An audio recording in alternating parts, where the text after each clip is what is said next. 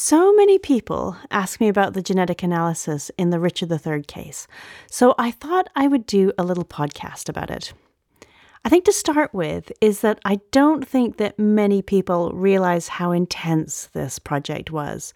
It was working stupidly long hours under difficult conditions and under really intense pressure. It took two years of work, but in two parts. And this is because a film crew had been brought in and they wanted the results to fit their schedule, not the scientific one, and I'll chat about that later.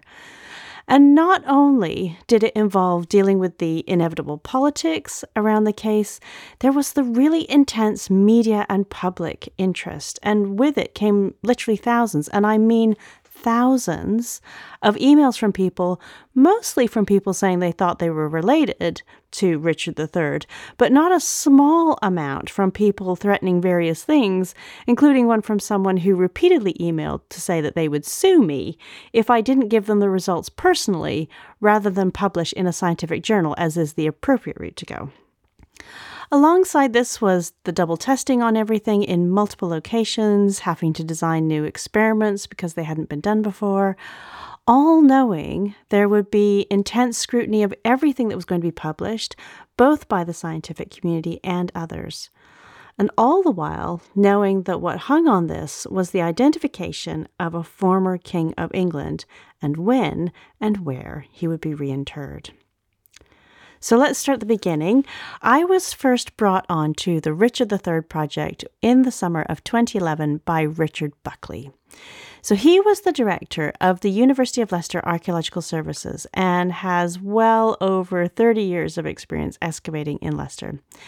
He'd heard about me and my slightly unusual background. So I did archaeology in Canada and Greece and the UK before I went on to read archaeology and anthropology at the University of Cambridge. And then I moved into genetics at the University of Leicester. So I was lucky enough to have Professor Sir Alec Jeffreys, who invented DNA fingerprinting, on my PhD panel many years previous. So Richard asked if I wanted to be involved in this project, and so I was the first person to join the University of Leicester team after Richard Buckley. Richard also gave my number to Philippa Langley, so, Philippa was from the Richard III Society, and it was she who had first approached him about working in partnership on an excavation. She, needless to say, had a lot of expertise around Richard III himself, but not around archaeology or genetics. So, this is where we at the university could add expertise and the vast majority of the funding to the project. In addition to this, as the friary where Richard III was known to have been buried was land now owned by the council and also privately owned, in order for the excavation to be able to proceed, there needed to be what's known as a written scheme of excavation that had to be presented to the city archaeologist and permission granted by the landowners. So it was Richard Buckley who prepared all that and submitted it as part of putting the university's part of the project together. Now, the idea was that if during the course of the excavation we came across the remains of an individual that could be a candidate for being Richard III, then I would lead the genetic analysis for the project. So I spent a lot of time talking to Philippa about how the University of Leicester Archaeological Services could do the excavation under the right conditions, known as clean conditions, and how the genetic analysis could be carried out. And I also did some filming with a television company for her in the summer of 2011.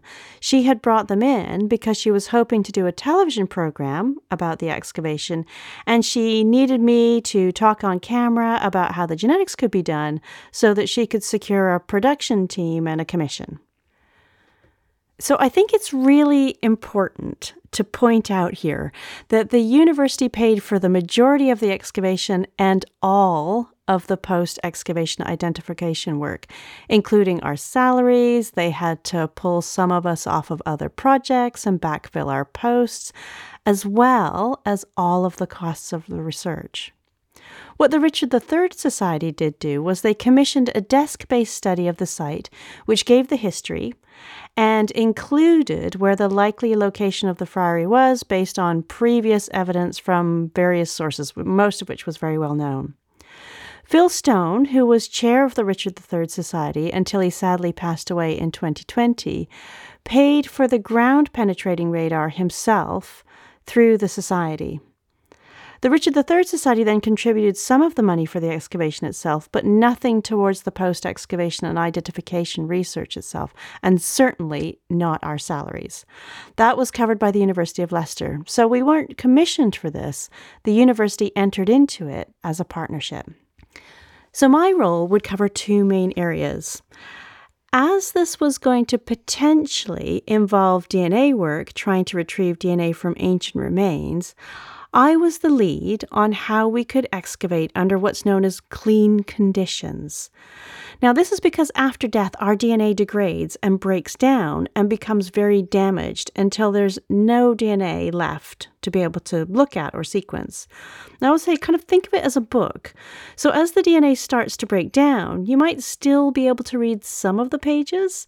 And as it breaks down even further, you might still be able to read some of the paragraphs. And eventually, it gets to the point where it's broken down so far, there is nothing left to read. If you handle or breathe on the remains, then you contaminate it with lots of your own DNA, which can swamp out the signal of any DNA that might be left in the remains. So, best practice is to work to minimize contamination of the remains with DNA from any one of us on the team, starting from the excavation from day one. So, excavation of any candidate remains would need to be done with us archaeologists wearing gloves, face mask, suit to protect the remains as much as possible from our own DNA. So that's why you see pictures of me and Jo Appleby, our lovely osteologist, in what looks like CSI gear on the excavation. And anyone involved in the project gave a DNA sample, so I had a record of those to rule out any contamination. Now, the second bit of my role was carrying out the genetic analysis on any putative remains of Richard III to see if the genetic data was consistent with these being his remains. Essentially, what is done in a case like this is the DNA from the putative remains of Richard III would be compared against a known relative. Now, then, this could have been someone like a close relative, but that would involve getting your mitts on someone else's remains as well which might mean exhuming them. Something which is quite rightfully not something you do lightly, and you need permission to do so. Secondly, the issue of DNA degradation still applies. After you've gone through the process of exhuming remains, there may not be any DNA left to analyze. So the alternative is to use a living relative, bearing in mind that Richard III left no known living descendants. Now, there's something quite important here. Because of how our DNA is inherited, not just any old relative would do. So, our DNA is a complex mixture of that of just some of our many ancestors. So, given the number of generations since Richard III, I had to concentrate on using two sections of our DNA that are passed down in a really simple way mitochondrial DNA and the Y chromosome. So let's have a look at these a little bit more closely. Okay. Mitochondrial DNA is a small circular piece of DNA and it's in the egg. So an egg gets fertilized by a sperm, and then this starts dividing, and each time the cell divides, copies of the mitochondrial DNA are also made. So the mitochondrial DNA that you have is yours, but the starting template was given to you by your mum. So Richard III would have received his mitochondrial DNA type from his mother, who would also have passed it down to all of her children, boys and girls. So all of Richard's brothers and sisters should have the same mitochondrial DNA type. And as it's passed down in the egg, none of his brothers could pass it on, but any of Richard's sisters, if they had children, they would also pass it on to their children, and so on. Now, then, as the DNA is copied, for example, to a cell that's going to be a sperm or an egg cell, it can be a perfect copy or it can get a little typo in it. Now, these typos are known as mutations, but we know how these work, so we can take them into account. So his female line relatives should have an identical or near identical version of mitochondrial DNA as him. It's important to say that no one else has Richard's DNA. He has his own DNA. Everyone has their own DNA, which is unique to them. But you can expect relatives to have sections of DNA that are in common with one another because of that shared ancestry. So let's have a look at the Y chromosome. So the Y chromosome has on it, putting it really simply, the gene that sends the fetus down the path to becoming a boy. So only men have it, and they pass it down to their sons only. So it travels just down the male line. So, same thing, no one will have Richard's DNA here either, but if they're a male line relative, then they should have identical or a near identical version of the Y chromosome that he has. Okay, so now that we've got DNA inheritance out of the way, where do we find these relatives then to use as comparators? Okay. Philippa did tell me that a fellow Ricardian, John Ashdown Hill, had identified a woman who he thought was descended from Richard III's eldest sister, Anne of York. This was Joy Ibsen, who colleagues of John Ashdown Hill in Canada had tracked down a few years previously. She had done a DNA test with a testing companies all those years ago but it was really low resolution testing, and I would need another sample to be able to do the tests at the proper resolution for this study. Now, Joy sadly passed away several years ago, but obviously she would have passed down her mitochondrial DNA type to her children, one of whom, Michael, was living in London. Now, this next bit of the project was really critical. If I'm going to compare the DNA from any remains with a known relative of Richard III to see if there's a match, then I have to be certain that the person I'm comparing the DNA from the remains to is definitely a relative and related in the way that we think they are. So I say it's like a puzzle of two halves. We have to have one side of the puzzle nailed down as being correct, and then see if the other half of the puzzle fits. So I chatted to John about the family tree that he'd come up with, and he directed me to read his book and a paper that he'd written. But it became clear from reading those, and he was the first to admit this, that his grasp of the genetics came from reading a popular science book. So there were some scientific errors in what he was writing. But that's fine for the sort of articles he was writing, which were history ones in non peer reviewed journals. And what was great about this project was that everyone brought their own area of expertise to the party. His work on the history of Richard III was extensive, far more than I knew, and I could bring my genetics expertise to the project. But the real issue was that in none of his articles or books did he give the sources for the family tree, which he laid out. And it's a well known saying in the genealogy world that genealogy without documentation is mythology. So we really needed to double check this tree and make sure that it was correct. So this is where Kevin Schürer came in, working with David Annal, who is former principal family history specialist at the National Archives, Maurice Bierbrier, a Canadian like me, who used to be an assistant keeper at the British Museum, and Bob Matthews of the Settlers Museum in New Zealand. So they worked to dig out every piece of documentary evidence to prove that this family tree was correct. Bob came in because while he was doing this, what I really wanted to know was could we find anybody else? Because it helps to build the case. If you have a couple of people from the tree who are related through the female line on paper, and they both have the same mitochondrial DNA type, then that is giving you confidence in that family tree being correct. So they also found a second female line descendant of Anne of York. This was Wendy Duldig, whose family had emigrated to New Zealand some generations previous. So Kevin had been given this name, and so we were in his office and we put it into Google like you do. And on one of the pages was a phone number, but it was an old page, so we wondered if it would still be valid. Kevin was off to a meeting, so I said I would grab a coffee on the way back to my office and just try it. So when I first ring, she's actually apparently in the bath. So I leave it for an hour or so and try again. And I get this lovely lady who I go, Hi, um, my name is Turi King and I'm from the University of Leicester. And you may have heard that we've recently been doing an excavation and we think we might have found the remains of Richard III. Now, I'm doing the genetic analysis, and we need someone who is related in a particular way to him so we can compare the DNA to see if it's a match. And from our research, we think you're one of these people.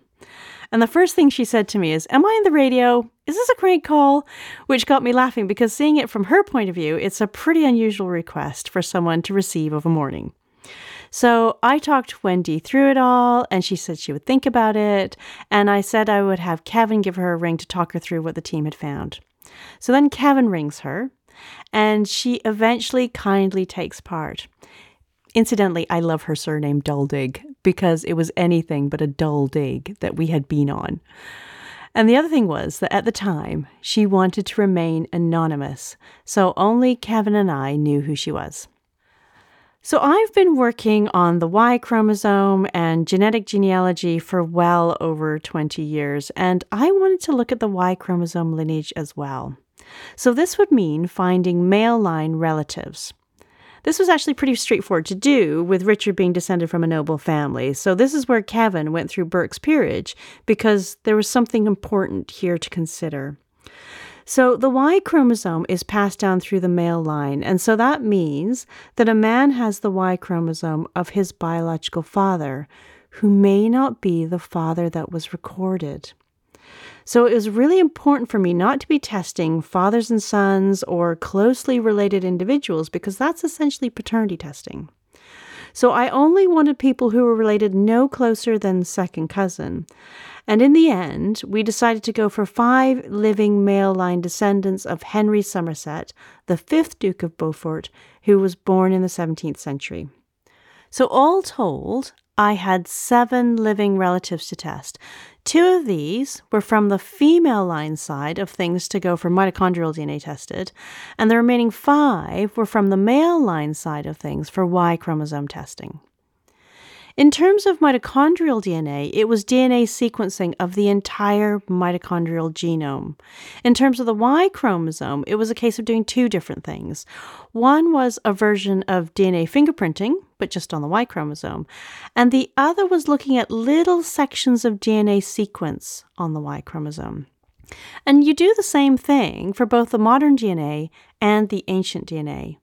So, doing the modern DNA analysis is really straightforward. You just get a DNA sample and do the DNA testing. The ancient DNA work, I was going to be doing the same thing, but required a slightly different approach. As I said before, the DNA in ancient remains is in tiny amounts, it's damaged, and it's in tiny fragments. So you have to be really careful not to contaminate it. And this was where the designing of experiments came in, because though the basis of doing these experiments was standard, designing them to fit for the ancient DNA, which was in tiny fragments, hadn't been done for the bits of DNA that I wanted to look at. So this meant me designing several new assays, testing them in modern DNA, and then using them on the ancient remains. So you have to do this work in what's known as a clean lab. So, this is where you work to certain protocols to minimize contamination. So, you work in the full CSI type gear and you keep the lab ultra clean. Now, to this day, we don't have clean labs at the University of Leicester, and with this sort of high profile project, you always replicate your results in two separate labs to make sure you're getting the same results in both labs. So I went and did the work in the labs at the University of York, in the lab of Michi Hofreiter with Gloria Gonzalez Fortes, and also in the lab of Patricia Balaresque with Laura Tonasso. And they will tell you, I spent very, very long hours working in those labs on this project because in the first instance, I was working to a deadline for the initial results. In fact, I was working right up to the wire for those results because Philippa had brought in that television company and they wanted us to announce the results to fit their television schedule. So, in order to be able to do this for what they wanted, I just concentrated on a very small, very variable region of the mitochondrial DNA that, though it would not be good enough to publish a scientific paper, it would give a good idea if this was going to be a match. And then what I could do was do the bulk of the analysis once the announcement was out of the way. And I can't tell you how odd that felt being a scientist. So, normally, what happens is that you do the entire project from start to finish. You write it up, you send it to a journal for publication. The journal then sends that out for peer review. So, this is where other scientists read the work, ensure the science has been done properly and is publishable, and so on. And they can come back with basically three main decisions reject, the paper isn't good enough. Second, okay, this looks okay, but the team needs to do more experiments or changes first. Or finally, yes, this looks great, publish it. So to stand up and give the results without going through this process was going against everything that you normally do as a scientist.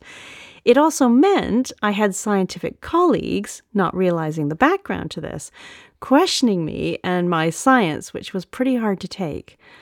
I spent a lot of time explaining to them that the reason I had done this was because of the odd nature of the project and that there was more to come.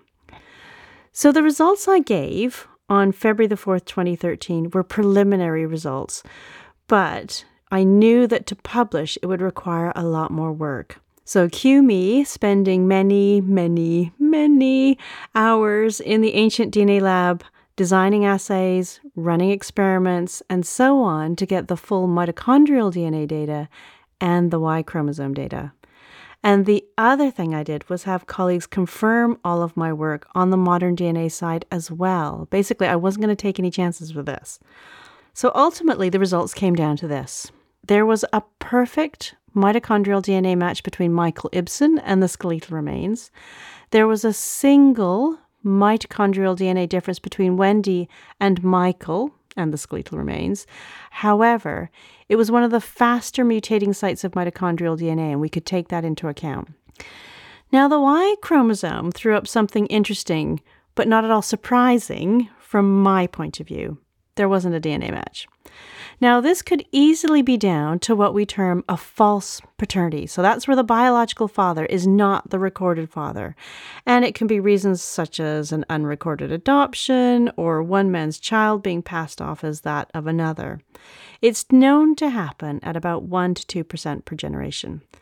Now, there's been 19 generations between Richard III, you go up to Edward III and then down the tree to Henry Somerset, who is the common ancestor of the five men who I tested.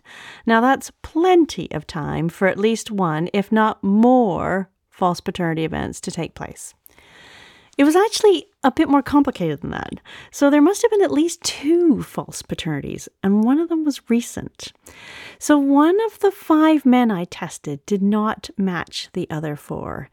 And on going to speak to the family, it turned out that they had been aware of a family story that an ancestor's child was not his biological child. They just hadn't mentioned it. Still, to be on the safe side, I got another DNA sample and I repeated it and had a colleague do it blind. Now, the other four were not identical to one another, but we know about how mutations occur, and the mutations we found were as you'd expect, given how they're related. So, this gave us a Y chromosome type of Henry Somerset, who was their common ancestor. Now, that did not match Richard III, but as I say, that's not unexpected. Now, I have to preface this strongly with the fact that we don't know where in these 19 generations that a false paternity or even false paternities occurred. But what was interesting was that some of the people in those 19 generations were part of the monarchy at the time. And so, if it happened in any of those links in the chain, that would be interesting in terms of the historical monarchy. So, Edward III forms the top of the genealogical tree. From him descends the male line lineage leading to Edward IV and Richard III. And if it happened in there, then that could affect the Yorkist Plantagenet kings. Descending the other way from Edward III, you have the male line lineage leading to Henry Somerset that passes through John of Gaunt, the father of Henry IV, and leading to the Lancastrian Plantagenet kings of Henry V and Henry VI. John of Gaunt's illegitimate son, John Beaufort, was the great grandfather of Henry VII and the Tudor dynasty of kings and queens. So we put this possibility in the academic paper, just saying that it was an interesting finding. So, for me, as a scientist, the big thing when we published the paper was that it had been a huge amount of work, and I was very proud of the science. But the main thing the press were interested in was this false paternity and should Queen Elizabeth be on the throne. So that was a bit mortifying. I spent a lot of time telling people to, you know, just back up a bit. We don't know where the false paternity or more than one had taken place. And even if it was in those couple of generations, and statistically, it was more likely to be elsewhere in the tree than just those two generations out of the 19. It would not affect the modern monarchy. First of all, Henry Tudor descended from a line that was banned from ever taking the throne, so Henry Tudor had taken the throne by conquest. Secondly, the throne doesn't pass down in a straight line from Henry Tudor to Elizabeth II. There are plenty of detours along the way, so it's not relevant to our Queen's reign at all. Still, that was what I spent most of my time explaining to the press about. Now, the final thing was to carry out the statistical analysis, and this was the all important probability that these were the remains of King Richard III. And the way we did this was the same way as a missing persons case is done. Richard III is missing, last seen being buried in the choir of the Church of the Greyfriars in Leicester. So you have a list of things that you're looking for to help identify the remains. Just as if someone goes missing, you list where they were last seen in a, in a certain location, they have this appearance, and so on. Well, for Richard, the list was he was male. He was age 32 when he died. He died in 1485. We know he died in battle. He may have had some sort of spinal abnormality, as famously portrayed by Shakespeare, but he was writing a long time after Richard's death, so you really have to look at contemporary descriptions of Richard's appearance, of which there are two. So one doesn't mention anything about a spinal abnormality, but does say he's got slender arms and thighs and a great heart. The other mentions that he had one shoulder higher than the other, so possibly a spinal abnormality. We know he was high status and we know who he's related to, so we can do DNA analysis. So let's have a look at the evidence we could bring to bear on this and could bring to the statistical analysis. One, the skeleton was male. We know Richard was a boy. And we could tell that the skeleton was male from the bones, and I could also do a DNA test to check as well, which I did. Now, we can tell from the bones that this person's age at death was around 30 to 34 years old. Richard died when he was 32. Three, the modeled radiocarbon dates came back as 1456 to 1530. We know that Richard died in 1485. This skeleton had battle injuries. That's our number four, and we know that Richard died in battle.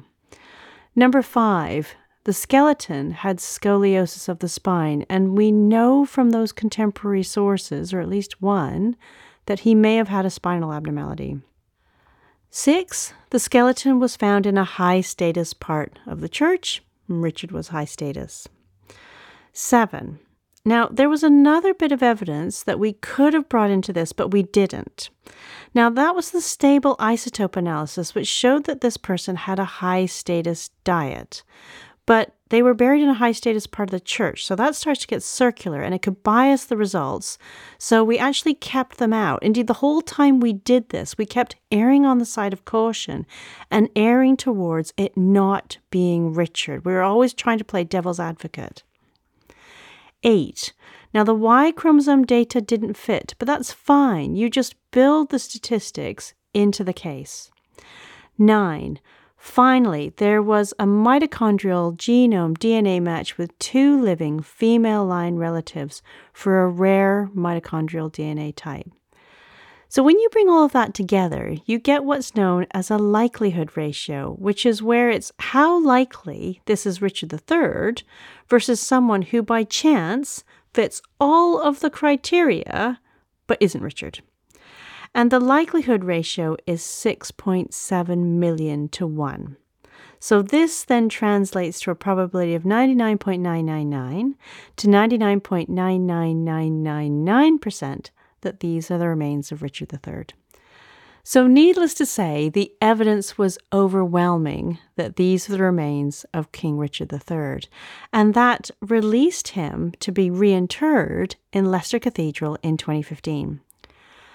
So, as I said at the beginning, this was the end of two years of huge amounts of work under really tremendous pressure, not least because so many people hung on these results to finally reinter a former King of England.